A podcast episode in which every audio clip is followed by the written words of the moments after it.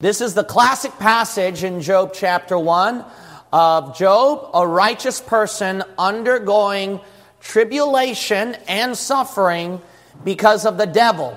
The devil gave the challenge to God, and the devil said, If Job is really a righteous person, try making him suffer, and he'll curse you to your face.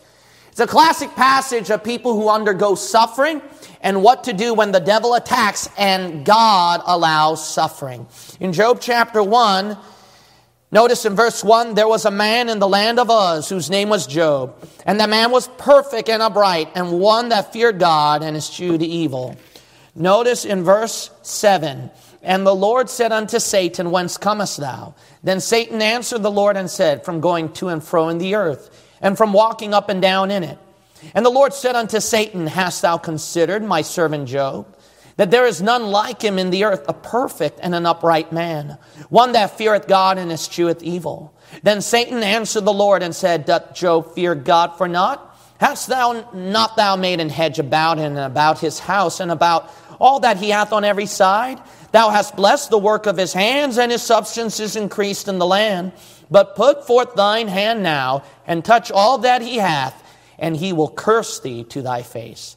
And the Lord said unto Satan, Behold, all that he hath is in thy power. Only upon himself put not forth thine hand. So Satan went forth from the presence of the Lord. And you'll know from verse 13 through 19, Job has undergone suffering after suffering after suffering after suffering. And how Job responds is in verse 20 then Job arose and rent his mantle and shaved his head and fell down upon the ground and worshipped and said, Naked came I out of my mother's womb, and naked shall I return thither. The Lord gave, and the Lord hath taken away. Blessed be the name of the Lord. In all this, Job sinned not, nor charged God foolishly. What if we were in Job's case? How would we respond to suffering? Well, we have to understand that a lot of case in suffering, that Satan, he does hate the child of God. And because you have an enemy, if you believe he exists, and if you really believe that he does hate you, he don't care what happens to your life, and he will do whatever it takes to make sure that you undergo the heaviest stress, the heaviest pain that you ever bear. And a lot of times Christians don't know what to do. Have you undergone demonic attacks recently? I've been getting people from uh, this church about the devil's been attacking them in this one, the devil's been attacking them in this one, and then how things are colliding. Usually after summer camp or before a blowout, we, uh, I usually see that devil attacking. And you know why, right? Because you got a blessing from God or you're going to get a blessing from God. Yeah. What is the Bible believing Christian response to this? Are we prepared when we undergo this? I want to ask you this question, and I hope this sermon will help you. What if Satan makes you suffer? Let's pray. Father, it's a serious question that we don't really think much about, and I pray you'll fill within me the power of the Holy Spirit and the cleansing of the blood, and whatever that you can give to me to preach this sermon effectively. God, I am weak, I am broken, I am sinful, I am incapable, so I need all of you, Father. Use me once more. In Jesus' name we pray. Amen.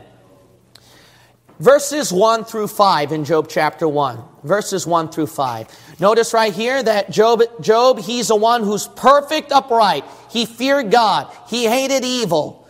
You'll notice right here that he was incredibly blessed at verse 3. You'll also notice that Job is such a good person that in verse 5, he would not only pray and seek forgiveness for his sin, but he'll pray and seek forgiveness for other people's sins. He prays on other people's behalf. As a matter of fact, if you look at the last chapter of Job, God knew that Job would usually intercede on people's behalf, so he said to Job's three friends, I'm not going to forgive you unless you get Job to intercede on your behalf. I mean, Job was such a righteous man, such a good man that he would do better than most of us Christians. I mean, he hated evil. How much would you hate evil? He would sanctify others, pray for others, ask God's forgiveness for others. How often would you and I do that? We usually concentrate ourselves, don't we? So Job is such a righteous person. So the question is, why would a man like that, who's probably better than you and I put together, God would let him suffer? Now, I know the typical Christian answer. The typical Bible believing Christian answer is that righteous people undergo suffering so that they can be rewarded by God in the end. That's the reason why God allows Satan to torment the saved child of God, so that the saved child of God can receive the reward. Yea, and all that live godly in Christ Jesus shall suffer persecution. I mean, that's inevitable. Uh, look, I already know that, but think about this. We know that righteous people get persecuted so they can get rewarded, but do you recall what persecution does to the righteous person to get the reward? What does persecution do? It purifies the righteous person so that the person can get the reward. Now, I know some of you are like, I already know of that, Pastor. That's right. Amen. Praise the Lord. No, I don't think you really do know. What does purify mean? It means to clean off the impurities. Now, what does that mean? When God lets persecution happen or suffering happen, it burns off the impure parts out of us. Basically, your sins. Now, isn't that hard to believe? I mean, you're a righteous person. You serve the Lord. You've done nothing wrong.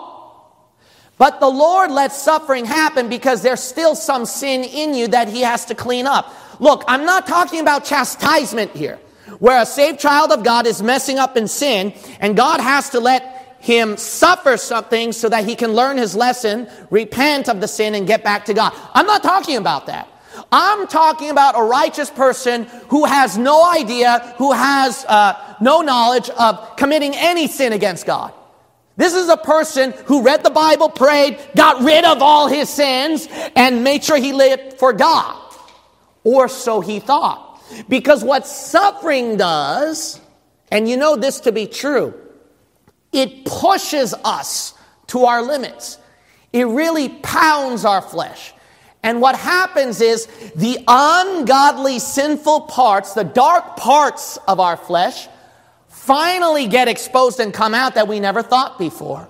You know, I thought that I was a very nice, loving guy until I married my wife. When I married my wife, I realized, man, you're an ungodly, mean, unloving person. But I thought I was. You know why? Because when I undergone the relationship with her, we went through the tensions, we suffered much together, and that tension forced the impure, ungodly parts to come out.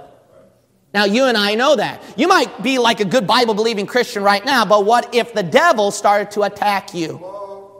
Would the bitterness come out?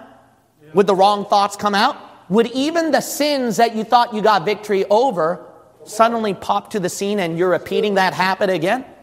That's the reason why God lets righteous, godly, Bible believing Christians, yes, even people like Job, who are more righteous than us, to undergo pain to expose the ungodliness inside of us that we never saw. Why would God do something like that? Well, the reason why is if he never did it, then Satan, who knows about your weakness when you don't, the sinful part inside you that's hidden that you don't, when Satan sees that, he could tempt you with something out there that will make you commit something worse if that has not been cleansed by the fire, if that sinful part has not been purified by the fire. See, suffering purifies that dross inside you so you can come out like fine gold. That way, when the devil tempts you in the future or you face the similar scenarios, you're ready. You can handle it. But if you don't go through suffering, God can't burn that impure part out of you. And then the devil's like, oh, I see that. I can take advantage of that with this temptation. And you might fall into that temptation if you're not careful. Does this make any sense to you, or is this a little deep?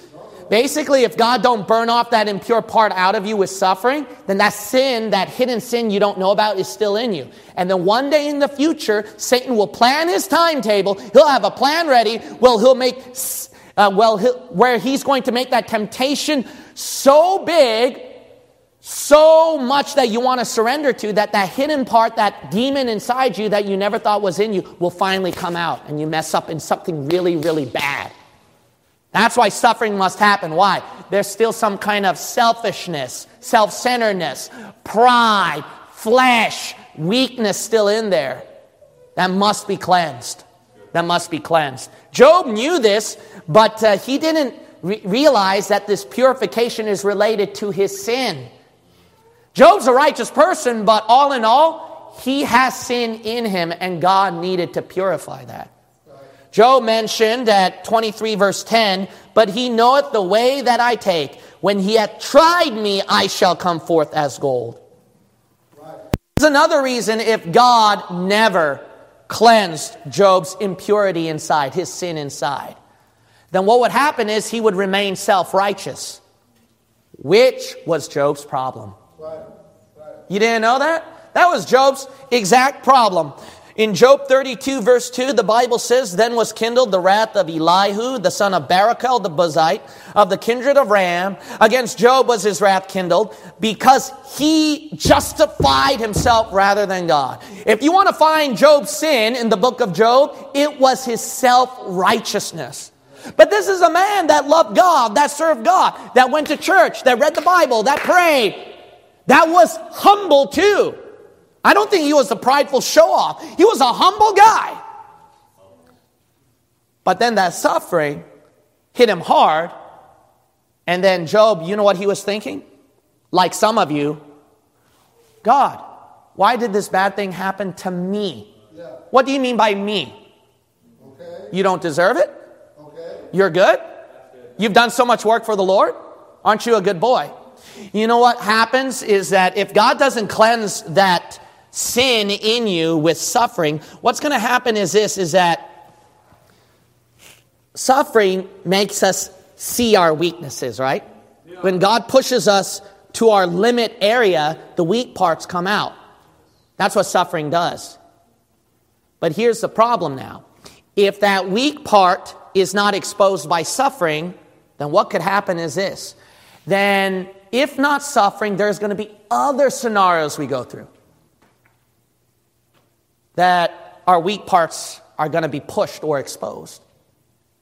And here's our part like, you know, when our weak part gets exposed, maybe it's laziness, but you thought you got the victory over laziness and then you read your Bible and prayed faithfully every day. I've done it, I've done it, I've done it. And then here comes the tempter tempting you. Oh, aren't you tired? Oh, it was a long day at work. Don't you, you've been going through a stressful time at home. Your health is so bad, but you overcame that and you read your Bible and pray. Now, what I would do after that is I would go, man, praise the Lord. I overcame that. I overcame that by the grace of God. But you don't realize that kind of statement could be unconscious pride. Because there are other people who might be lazy out there who skip their Bible reading and prayer. And then here you are ministering to those people. Here you are fellowshipping with those people. And as you're ministering or fellowshipping with those people, you know what goes on in your mind? because it will go on in my mind. If that person keeps yielding to laziness again and skips Bible reading and prayer again, what happens is there's frustration in you. And you go, Look, I was able to overcome laziness. Why can't you do that too? I know it's hard, it's not easy. I've been down the road like you, but I can overcome it. You can overcome it too. Well, there's truth in that statement, but you don't realize this. That's a little bit of pride in there. Why? Because you thought you overcame the laziness because you were strong enough, because you resisted well. Whereas the other person didn't, wasn't as strong as you, didn't resist it well enough. So you're not at fault, but it's that person's fault. That's what's going to happen. And that's self righteousness. I'm better than you. I handle temptation better than you. I serve God better than you. That's what happens if you're not careful. Hey, did you ever thought about this? You ever thought about the, maybe the reason why you were able to do your Bible reading and prayer and overcome laziness is because you did not share the same life as that other person who went through the same sinful struggle as you? You don't know what that person's been through. You don't know, uh, would you like to share that person's body and mind How would you handle suffering then? Imagine being in that person's guilt and frustration with sin, self defeatist attitude. You think that your self righteousness will encourage that person to get back and serve God? See, that's the danger. That's the reason why you got to realize hey, the reason why, let's be honest, the reason why you overcame laziness is truly by the grace of God. Not because of your strength, not because you did a good job. It's truly by the grace of God. He put you at a place and a position where you are better able to yield to Him and conquer sin. Yeah, yeah that's good. Everything we go through in life, we have to realize is truly by the grace of God. I didn't preach well because I went through sleepless nights and I racked my brain to preach you a good sermon. It's because of the grace of God of what He put me in my life back then. I was raised to work hard. I was trained to discipline myself. I'm used to going through sleepless nights preaching a great message. I was raised in Sunday school class listening to great preachers. That's why, because God put me in those scenarios and blessed me with those things, I'm able to preach you this message. Not because I'm such such a great preacher. Do you understand? And that's the problem with Bible believers nowadays. They got so much pride in them, self righteousness. Stop thinking highly of yourself and just thank God instead. Give all the credit to God's grace. The second point is so, my first point is righteousness of Job. My second point is rivalry over Job. Rivalry over Job. If you look at verses 6 through 8 here, notice that Satan comes before God, and then God asks Satan the question at verse 7. And verse 8, God challenges the devil. Have you thought about Job? You know, Satan is a rival against you and God. Do you know that in this passage, the Bible says in verse 6 Satan came also among the sons of God who present themselves before the Lord. Verse 7, God says, What have you been doing, Satan? What did Satan answer at verse 7? Oh, uh, enjoying my riches in Babylon. Nimrod and Semiramis are damning uh, thousands to hell, and I'm just enjoying a good time. No. In the middle of verse 7, what does it say? Oh, I'm going out committing fornication and adultery like those sons of God back at Genesis 6. No. If you look at the middle of verse 7, it's not, I'm enjoying the riches of this world because now I'm the Lord and the king over it. No. You know what Satan was doing? Going to and fro in the earth, walking up and down in it. You know what that is? He is busy going everywhere, considering God's servants at verse 8. Verse 8, God said, Have you concerned my servant Job? Satan is day and night tirelessly looking and inspecting God's saints so that he can accuse them and attack them. Yes. Didn't you uh, read Revelation chapter 12, verse 10? In Revelation 12, verse 10, the last verse says, The accuser of our brethren, that Satan, is cast down, who accuse them before our God day and night. Satan is more prone on spiritual warfare and attacking you than enjoying his worldly possessions, than enjoying the world. He is on the prowl, so busy trying to get on to you. Now, isn't this interesting that if you read the entire book of Job, I could be wrong, but I looked. Job never mentioned Satan one time. Now, the book of Job mentions Satan, but I'm talking about Job himself. If you look at all of his 12 chapters, I think, of his speech, he never mentioned Satan one time. But God did. God mentioned Satan as a big deal. He mentioned him in two chapters Behemoth and Leviathan. You know what I think? I think it's possible that Job, in spite of being a righteous person, serving God, and he's known as the patient person, he was never prepared for spiritual warfare. Because he never thought about the devil. He never thought about the devil when all these bad things happen. It's like uh, everybody, when bad things happen, the typical answer is it's God's fault. I mean, Job attributed everything to God. Now, it is true, and we're going to discuss about that, how God plays a part, but Job, he didn't think about the devil here. And that's the problem with a lot of us is that we always attribute every bad thing to God, but we don't think about the devil. Okay. The devil is tirelessly, listen, tirelessly, day and night, trying to find your weakness. And you better bet your soul on it that if he finds your weakness, he's going to use that to make you suffer to the worst that he can. That's the devil.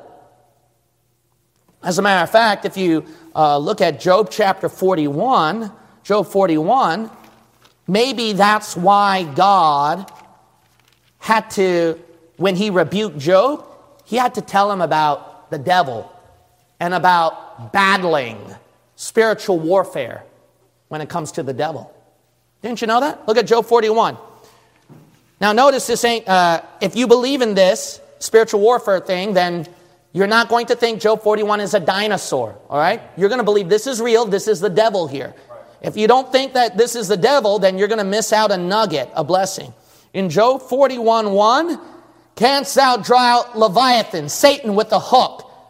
God's rebuking Job about that. Verse 3, God is making Job think, Will he, the devil, make many supplications unto thee? Will he speak soft words unto thee? See, God's making Job think. Do you think the devil's going to go soft on you? Don't you ever thought that he wants to kill you? Look at verse 8. Lay thine hand upon him. Remember the what? Battle do no more. Why would God say that to Job? Hey, you have to think about battling, spiritual warfare when it comes to the devil. Why would God, in his rebuke to Job, say that to him if Job never had that problem. Maybe that's why God rebuked him on that. You ever thought about that? Think about this. Job, in Job chapter 1, he was enjoying his worldly possessions, what God blessed him with. He wasn't thinking about the devil. The devil could do this. I got to prepare for spiritual warfare. No, he's lost in enjoying the worldly possessions. But the devil is not busy enjoying his worldly possessions. The devil is busy on spiritual warfare to attack Job. You know what your problem is? You're so lost enjoying the world, you're spending more time enjoying the world rather than the devil enjoying the world. The devil, you are enjoying the world, you're spending more time enjoying the world more than the devil would. The devil is more serious. Listen, the devil is more serious on spiritual warfare than you, and you're not opening your eyes, you don't take that seriously after that? If Satan is taking spiritual warfare more seriously than you, you got a problem, friend. And you got to open your eyes and you got to realize spiritual warfare is real. I must prepare to battle against that wicked one in his temptations, in the trials, in the attacks, the darts of the enemy. If you don't, keep enjoying your worldly life, your everyday life, because that's what you think. And that's why you curse and get bitter at the end, don't you? Because you're so lost, busy enjoying your normal life, the world. And then when something bad happens, oh God, why did that happen? Blah, blah, blah, and something bad, and then you curse, and then you get become bitter. Why? That's the fruit of a person who never prepared for spiritual warfare because they're so lost enjoying the world. But if you get off of that and finally think about the devil is out there and he's going to get me if I'm not careful, I must be armed and ready, then that end won't come out of becoming bitter at God. People, uh, you notice the problem why, you ever thought about why third world countries, when they suffer so much more, they respond better to God than rich Americans?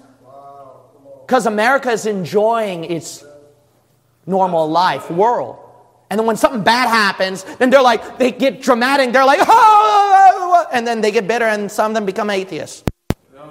Say that to a bunch of people in third world countries who suffer much worse, yet they love Jesus Christ, they serve Him, and they're willing to die for Him when being tortured under persecution. Get off of that easy going worldly lifestyle, otherwise, you will die. The devil will tear you in half. The third point is verses 9 through 12 reasons against Job. Reasons against Job. If you look at verses 9 through 12, Notice that Satan is reasoning with God, right? Does Job really fear you? Didn't you put a hand of protection upon him? So if you take that away, then he's going to curse you. And then verse, Lord, uh, verse 12, excuse me, the Lord is responding that, hey, all of that is in your power. So do what you want, just don't touch him. Did Job hear these reasons between the devil and God up in heaven? No, he didn't. He had no idea. If he did, maybe, just maybe, he would have understood why God allowed the bad thing to happen, and he wouldn't be bitter. You might say, why?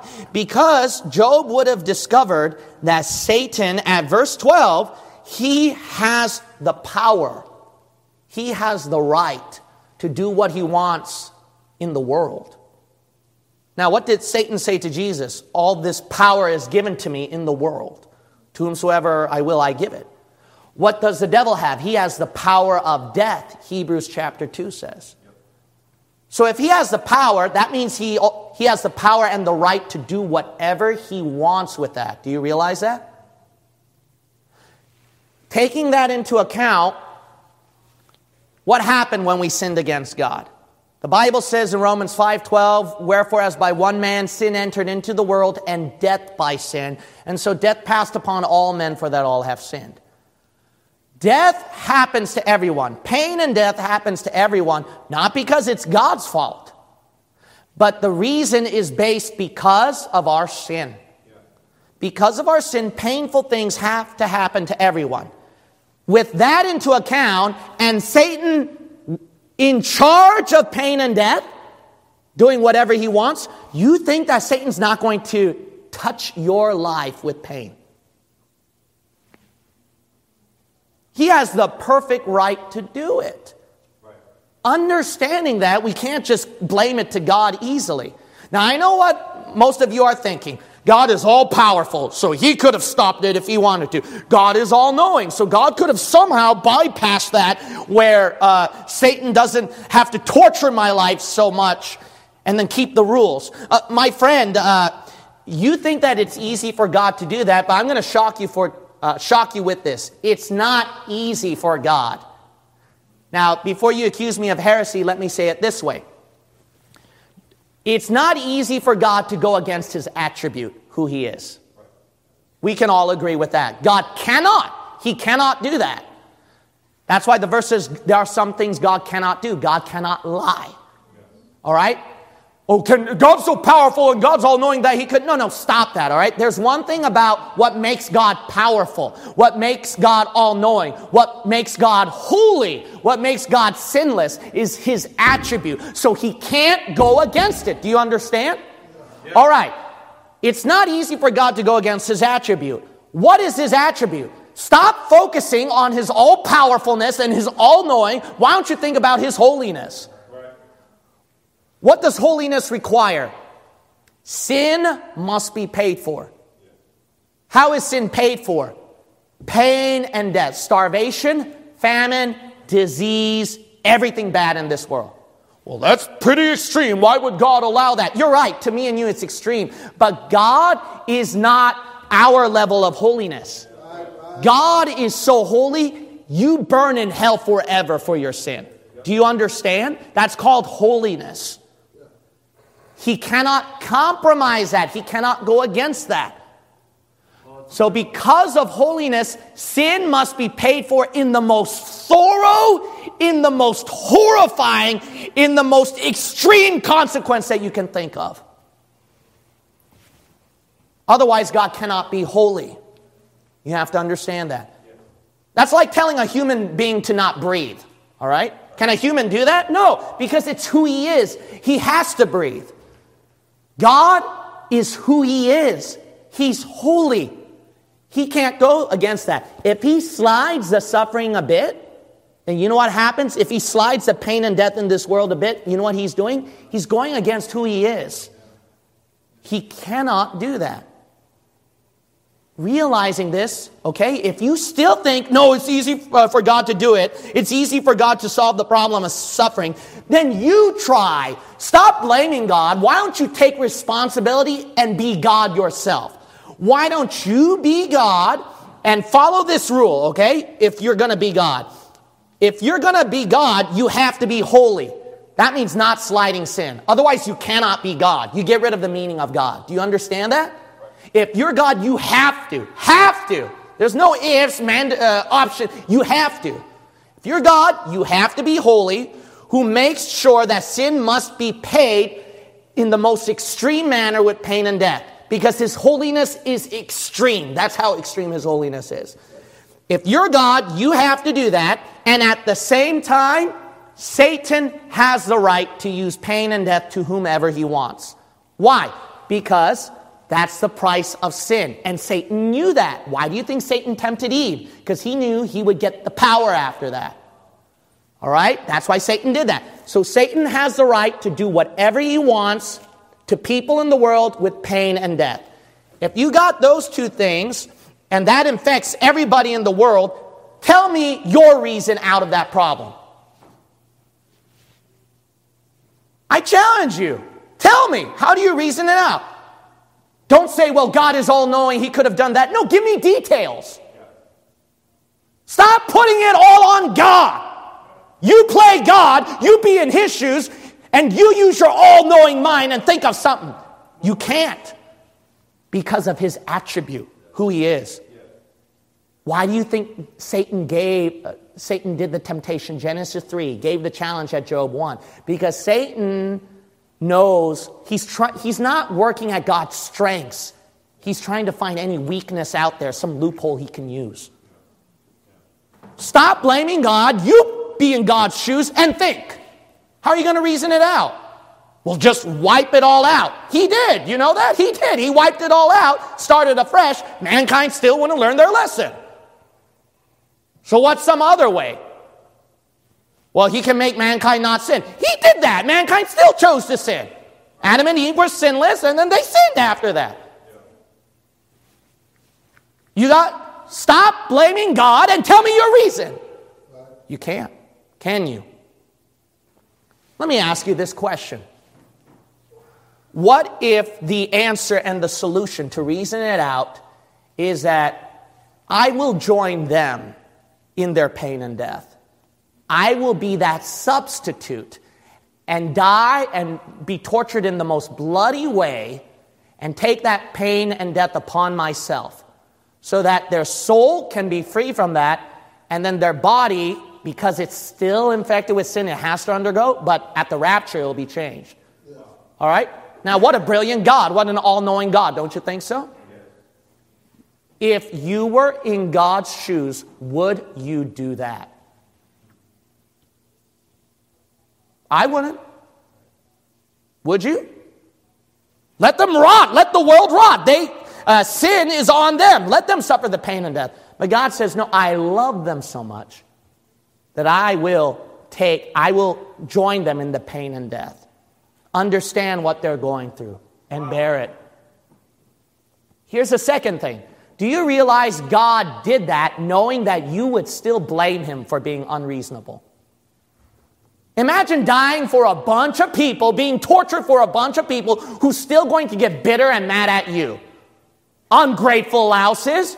After God, He didn't have to, but He decided to join in the pain and death with us.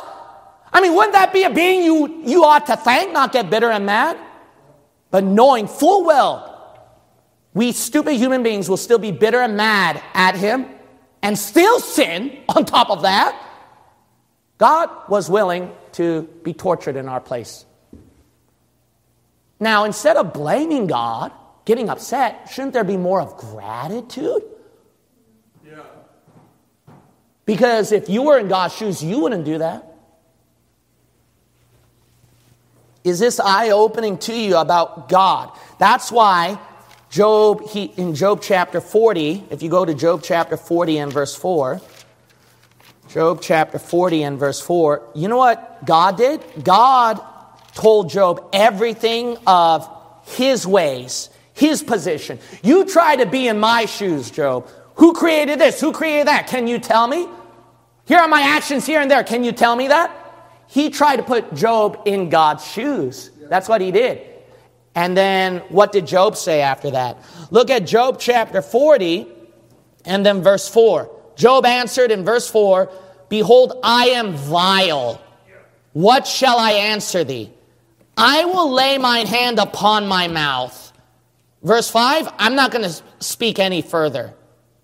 And then verse 6, God continues. Verse 8, God says to Job, Are you going to disannul my judgment? Are you going to condemn me so that you can be righteous? Verse 9, Hast thou an arm like God? See what God was doing? He was, you know what got Job to open his eyes? When God put Job into his shoes. Make him think about that. That's what you should be reasoning. You got reasons to blame God. Why don't you have reasons to justify God? Okay. Or are you like Job? He justified himself rather than God. Are you like that? Uh, verse 12, if we go back to our main text in Job chapter 1, and then verse 12. Refuge for Job. My next point is refuge for Job. My previous point was reasons against Job. Now, when, uh, let's be honest, when you and I read verse 12, that's a negative verse. You and I would get troubled. God said to Satan, All right, go ahead, uh, wreck his life. You and I would go, Oh, horrible verse, right? You and I would be troubled if we read that. If God said this about you when he talked to Satan, you and I would go, Oh, God, no, please, no. But actually, uh, one is this one, we've already established uh, from the previous point that uh, it's not God's fault. The second thing is this verse is actually not a verse that should trouble you, but encourage you. You might say, why is that? Because, like I mentioned before from the previous point, this has to happen, all this suffering, all right? Because why? The holiness of God, the heavy, extreme consequence of sin, and the devil having the power and the right. There's no other way around it. If you have something, I mean it. I challenge every one of you to come to me and then give me your reasons. I really mean that, okay? But there is no other way around that, whether you like it or not. So this must happen. So the statement in verse 12 is God recognizing, even though this thing must happen, I will put some form of protection. And I can take that pain and death and use it for something good. So, see, God did not compromise His holiness. God made sure the devil did what he wanted with pain and death, and everyone goes through it, but God did it. He's so all knowing. He did a bonus. I'm going to turn that into something good. I'm going to turn that into something where I would reward Him double. See, that's the thing about God. God, He protects you. You have to understand a refuge. There is no safer refuge than to be in God's hands, no matter how severe the demonic attack is. Do you understand? No matter how severe Satan might attack your life, you are still safer in God's hand than in anybody else's hand. Amen. This verse should be a verse of comfort, not a verse of trouble. You might say, why is that? Because you don't know your limitations, but God knows your limitations better than you. And he gave a wonderful promise at 1 Corinthians 10 13. There has no temptation taken you, but such as is common to man. But God is faithful, who will not suffer you to be tempted above that ye are able, but will with the temptation also make a way to escape, that ye may be able to bear it. So God gave a promise that he will not he will make sure it doesn't go beyond the limitations. He knows your limitations. When the severity of the suffering hits your limitations he's going to protect you keep you there. He's going to make sure it doesn't break you. I know he can't compromise his holiness. The suffering must be extreme. You and i have to admit that. You and i have to accept that. Suffering can't just be a regular suffering it has to be something extreme if Satan wants to attack you. It has to be something so severe, so extreme, but at the same time, God makes sure that you're intact. Yeah, That's good. God knows your limitations better than you. So that's the safety. But outside of God's hands, you got to realize you don't know your limitations. And that's why, if you don't know your limitations, the smallest hardship in life can topple you and destroy you just like that. What if the devil cut all hell loose on you? It's better not to be open prey in the world, doing your own thing in life, but rather to be in the hand of God. I want to assure you, my friend, no matter how bad your home is right now, no matter how bad your health is right now, no matter how trapped you are in your position or how severe your pain is, you're in the best safety that anyone could ever ask for. Oh, that's good. Yes. That's the refuge. That's the safest. I pity the one who gets outside of God's refuge and does takes matter in their own hands. Your hands? Your hands? More than God's hands, you better pray the devil don't tear you apart. My fifth point is the ruin of Job. The ruin of Job. If you look at verses 13 through 19, that Job was ruined completely. You'll notice right here that at uh, verse 15, a ruin, and then verse 16, while he was yet speaking, then here comes another ruin. And then verse 17, while he was yet speaking, here comes another ruin. And then verse 18 and onward. Now, that's so horrible. But I would like to suppose something that might be a little eye opening to you, okay? Now, we know that verses uh, 13 through 19, that's all an attack from Satan, right? We all know that verse 13 through 19, we attribute that to the Lord. God allowed it to happen, right? Okay, so we all know that. But I would like to ask you this question. If verse 15, right? Look at that. The Sabaeans fell upon them, took them away. All right, basically, the Sabaeans came and took away Job's livestock. If that verse was separated and then all these other verses weren't there, what would Job think? Oh, I got attacked from devil uh, from the devil and God allowed it to happen. No. Job would think that, hey, this ruin that I went through is like any normal scenario that other people go through. Job was not the, the only person the Sabaeans failed to steal his livestock. I'm sure there were thousands of other people too.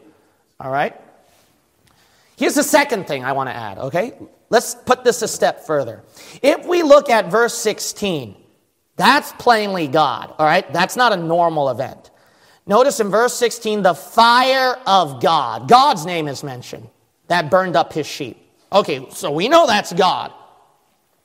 What if you combine verse 15 and 16 together?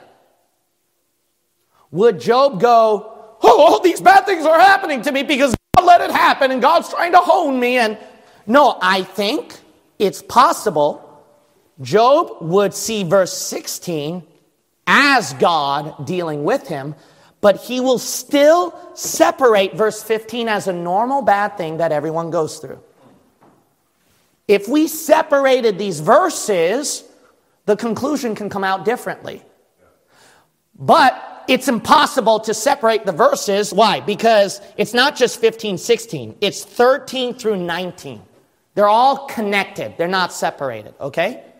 Now, I would like to ask you this question. Do you have a connection of all these horrible ruins, these bad events, like Job? No. All right? I can dare say that. Every single person did not go through as bad as Job did. And they didn't have such a coincidence that all these bad things happened at once on the same day. Pretty much the same minute, if not the hour. Okay? They're all connected together. So God allowed this to happen. It's the devil's fault. I get that. He was attacked by Satan. But if you're not in that same connection of bad events like Job, then why do you act like you're Job and say, Oh, the devil's attacking me. That's why bad things are happening. Oh, God, let this happen to me. God's trying to uh, teach me patience. And hey, man, uh, what if you separated your bad events? If you separated your bad event you would probably realize that, hey, this is actually a normal bad thing everybody else goes through. Wow. You know what would save you a lot of stress and pain? Is if you stop blaming the devil and God and start realizing that this is just a normal thing everybody else goes through. That will save you a lot of stress and self inflicting pain. So, why don't you start separating? What if you separated them? Then maybe you start being more realistic. Here's another thing. When there's something that we know God is trying to deal with us with the trial, we tend to mingle them with other bad things that happen to us that have no connection whatsoever. So let's say you go through five bad things in your life that are normal that everybody goes through, but only one bad thing that God is trying to teach and deal with you. You know what we tend to do? We connect this guy to this guy. And then we're like, oh, God is overwhelming me with hardship and trying my patience, and the devil is really attacking me. No, my friend, it's just this one thing. Yeah. These five things are just normal things everybody goes through. So, what's my point? My point is this Are you mingling what God's dealing with you with the trial with other bad things in life that have no relationship whatsoever? If you do that, that's why you tend to dramatize your problems. See? Yeah. You go, oh, God's trying me. Oh, the devil's attacking me. You're not that special, bud.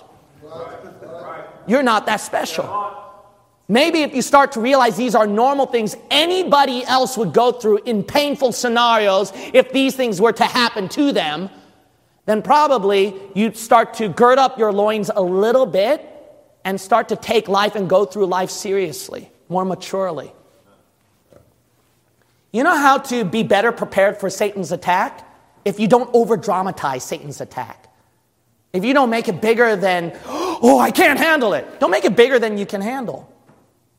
You'd be surprised how merciful and good and gracious God is to your life. And that those bad things you're going through is unrelated to God or to the devil. It's just things that everybody else is going through.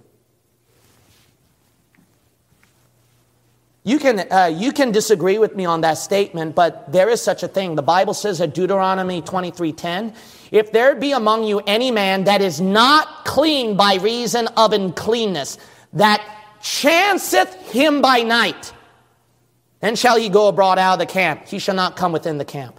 Notice in this passage that chances are actually real to God.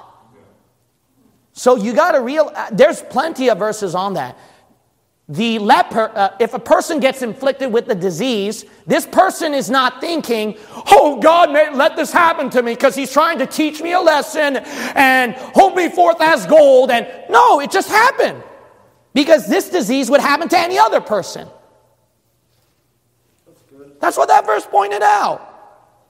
You know what we tend to do if we were infected with the disease? God is trying my. No, stop. Oh, the devil attacked. No, stop. People in Deuteronomy, lepers in Deuteronomy, weren't thinking like that. There are times that can chance that can happen. Why? Because, yes, God is in control of everything.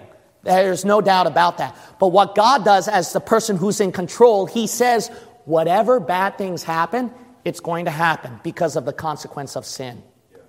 See, that's God's role. It's not like every minute detail, I'm going to let this bad thing happen from this evil. No, there are verses in Jeremiah that God never even thought of the evil. The only time that he's in control and sovereign is he just lets whatever bad thing happens to happen. Why? Because he allowed that to happen because of our sin. That's his only sovereign role. Don't blame every unfortunate event that God planned this all out and detailed it and made this happen to me. No, it just happens. You could save yourself a lot of trouble if you were to think that way. There are lost people who can take uh, hardships better in life than you Christians. You know why? Because they're like, this just happens. Everyone goes through it. Maybe you could save yourself a lot of trouble if you were to think that way. The sixth point is the reverence of Job, the reverence of Job in verse 20. In verse 20. Notice that as soon as these bad things happen, Job cursed God. No, in verse 20, Job reverenced God. He worshiped and praised him. Now, in verse 20 through 22, notice that Job did not curse, right? But if you look at chapter 3, verse 1, chapter 3, verse 1, Job cursed, right? What was the difference in chapter 1 where he didn't curse versus chapter 3 where he cursed. Look back. Look back before chapter 3. Look, look at the verse before chapter 3. Look at verse 13. So Job sat on the ground and worshiped and praised the Lord. Is that what it said at verse 13? No, it said, So they sat down with him upon the ground seven days and seven nights. That's a long time. And none spake a word unto him, for they saw that his grief was very great. There were seven days of silence where he did nothing but keep the grief to himself. What do you think is going to happen after that? Boom, then you'll curse. But chapter 1, did he sit on the ground seven days and no, he immediately worshiped the Lord. That's a huge difference. There is no greater danger than you are by yourself in silence, keeping all that grief inside you, and you do nothing about it you will get bitter fast. You will get bitter and curse God easily. Why? Because that's how the devil attacks you. He will attack you when you're in silence and uh, and then those thoughts flood in. Those feelings kick in. You're giving so much time for the devil to work on your flesh. Give him zero time. Give the devil zero time. This is spiritual warfare. Why don't you fall on your knees and worship God? Because it always worked with you. Whenever you came to church, I know you had a bad day, but at least you weren't by yourself at home with your imagination. It always worked when you came here. It always worked when you sang the hymns. It always worked when you hear another brother going through hardship like you and then you hear their testimony. It always worked when you read the Bible and prayed. It always worked when you were going through the bitterness and the struggle. You immediately surrendered that to the Lord and cried out for help. That always worked when you revered God. There is no greater danger than when you go through suffering, is that you just sit still seven days. And if you only come on a Sunday and you're waiting for seven days to the next Sunday, that's a lot of time gap for the devil. Like Job, seven days, seven nights, and then the grief builds up and bam. That's why some people don't come back to church anymore. They don't serve God anymore. You know what you should do when hardship happens? You should immediately worship God and praise Him. That helps. And you do know that. It does help. It doesn't take away the pain, it doesn't really solve it, but it does help. It keeps it going. My last point is remembrance of Job. Remembrance of Job. If you look at verse 21 through 22, isn't it amazing that this is probably the most famous verses that people remember Job by? Naked came I out of my mother's womb, naked shall I return thither. The Lord gave, and the Lord hath taken away. Blessed be the name of the Lord. In all this, Job sinned not, nor charged God foolishly.